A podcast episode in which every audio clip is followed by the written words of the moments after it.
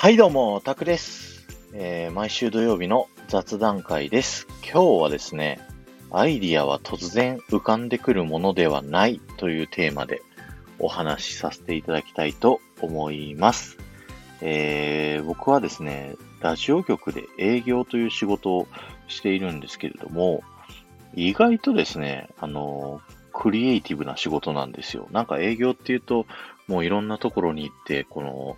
商品買ってください、お願いします、みたいなのが多いイメージがあると思うんですけど、ラジオ局の営業はですね、いろんな、まあ、会社さん行って、その会社さんが何を売りたいのか、どこに人を集めたいのかっていうような目的をですね、叶えるために、じゃあ自分の局で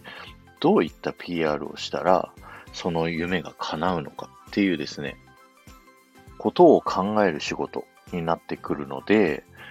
だから、めっちゃくちゃ考えるんですよね、常日頃から。で、なんか僕はですね、結構元からディズニーが好きで、いろんなエンタメに小さい頃からですね、触れてきたのでですね、おかげさまで、結構社内からとか、社外からとか、いろんな人からですね、アイディアマンだというふうに言っていただけるんですよね。本当に嬉しいことにありがとうございます。なんですけど、僕からするとですね、実は僕って全然アイディアマンじゃないんですよ。その話をちょっと今日したいと思っております。えーなんで僕が自分で自分のことをアイディアマンではないっていう話をするかっていうとですね、あのー僕自身のアイディアは僕のオリジナルのものではないんですよね。それは、えっ、と、過去に触れてきたディズニーだったり、いろんなラジオだったりとかの番組、触れてきたエンタメの、こういうことやってきたっていうのを全部覚えてて、覚えてるわけじゃないな。潜在意識の中に残ってて、で、その、ある時こういったことをやりたいっていうスポンサーが現れた時に、確かこういうことをやってたところがあるな、みたいな昔からの記憶を引っ張ってきて、そのアイディアをどうですかっていうふうに、あの、昔あった方法、アイディアを持ってきて話す。こういう提案するみたいな形の手法をとっているんですよね。で、この間、あの USJ の森岡さん、まあ元 USJ の森岡さんなんですけど、が、あの USJ を低迷から V 字回復させて、えー、いろいろ活躍されたというですね、森岡さんの本を読んだときにですね、それの僕が今までやってたことが、あの言葉として、あの、書かれてたので、それをちょっと紹介したいなと思うんですけど、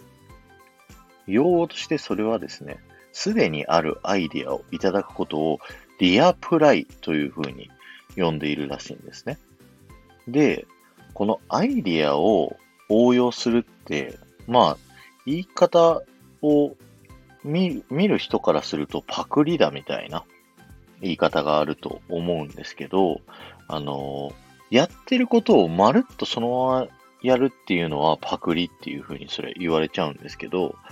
ベースのアイディアだけをですね、パクって、パクってって言っちゃいますけど、もらって、で、それをどこか別の方法にアレンジして使うっていうことは、これはパクリではなくて、リアプライって言うんですよ。で、このリアプライっていうことが、ほんとすごく大事で、なんか、えっ、と、先週かな、あの、新入社員の女の子、前言った元ディズニーのキャストさんという非常に優秀な女の子をですね、今教えてるんですけど、まあ、ラジオで自分が今までですね、誰もやってこなかったことをですね、新しくやってみたいというふうに喋ってて、すごい熱意があっていい子だなとは思うんですけど、もうラジオの歴史って70年あるので、もうそれの中で今までやってこなかったことって、なかなかないよっていう話なんですよ。だから、誰かしらやってるアイディアを、あの、持ってくるっていうことは別に悪いことじゃないよっていうのを、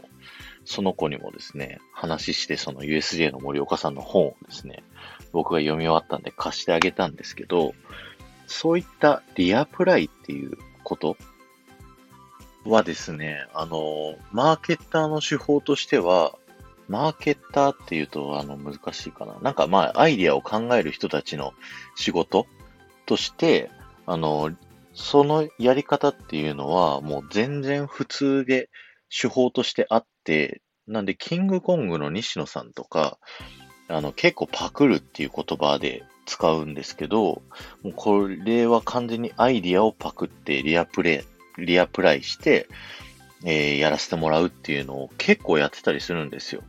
あ、この人のやり方すげえな、面白いなって思ったら、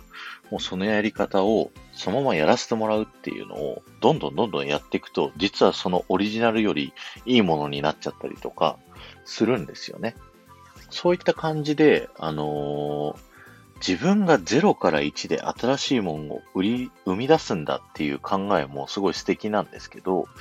もう世の中にはですね、もうほとんどのアイディアが出尽くされてるので、それをうまく使っていくっていうのを考えていくっていうのが、あのー、すごい大事だし、やりやすい。そして浮かびやすいっていうところがあるのかなというふうに、え思っております。だから僕からすると、前に、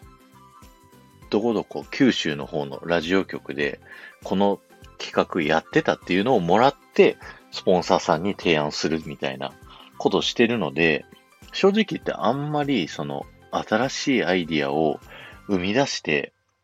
あのー、提案してるっていうわけじゃないんですよ。その適切なところに適切な企画をあの過去から引っ張り出してきて、それを出してるっていうだけなので、アイディアマンでは僕はないと思ってるんですけど、周りからすると、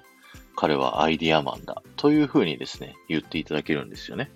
でこのラジオのディズニー副音声っていうのも、結構あの、前にチャンネル紹介し合いっこでですね、皆さんにチャンネル紹介していただいたときに、すごい、あの、斬新な企画で面白いなっていうふうに言っていただいて、これも僕が自分でラジオを始めるときに、じゃあスタンド FM だから、普通のラジオ局の放送と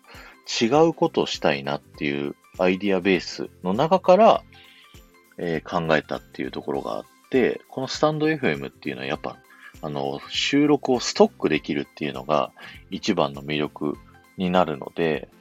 だったらストックを再利用、あの、またいつでも引き出して聞いてもらえるようにするにはどうしたらいいんだろうっていうところで、いろん、あえて場所を特定してここの場所から聞いてくださいみたいな、そういった話をですね、したら面白いんじゃないかなっていうのを考えて、で、さらにキングコング西野さんが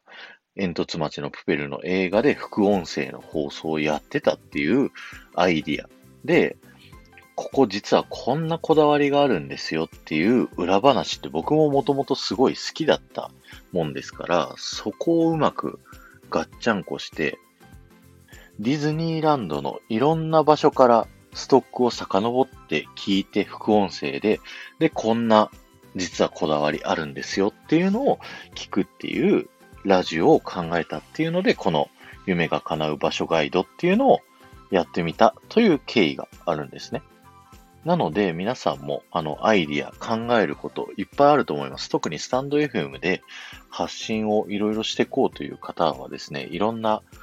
あの、こういったことやってみたいな、ああいったことやってみたいなって考える機会が非常に多いと思いますので、ぜひですね、いろんなメディア、いろんな人の発信を聞いてですね、アイディアを、えー、リアプライしていただくと、すごくですね、いいものが出来上がっていくんではないかなと思います。えー、そしてですね、僕、もう仕事の方でですね、あの、ラジオ営業の仕事をしてまして、いろんなアイデアをですね、常日頃最初に言ったように考えてるんですけど、今週ですね、ちょっとまた面白い仕事の情報を発表できるかなという機会がありましてですね、あの、でもここのスタンド FM では自分のこ、まあ、匿名でやってるので、あの、これの仕事しましたって言うと、あの、もう明らかにバレちゃうのでですね、言えないんですけど、まあ、ただですね、あの、僕のツイッターの方はですね、それも匿名なんですけど、ほぼほぼどこの局の誰かみたいなのがですね、わかるぐらい情報量発信していて、そこのツイッター上では、あの、今回ですね、新しく発表する仕事もですね、発表しようかなというふうに思っているので、もしよかったらですね、あの、僕のツイッター今週ぜひチェックしといていただけると、あそのリアプライっていうあの考え方を使って、こいつはこんなことやったんだっていうのがですね、わかると思いますので、ぜひツイッターチェックしてみていただけると嬉しいです。えー、今日は終わりです。ありがとうございました。この放送が面白いと思った方は、ぜひフォローをお願いします。また、いいねやコメントやレターなどで、えー、参加していただけるとものすっごく喜びますので、よろしくお願いします。ではまた。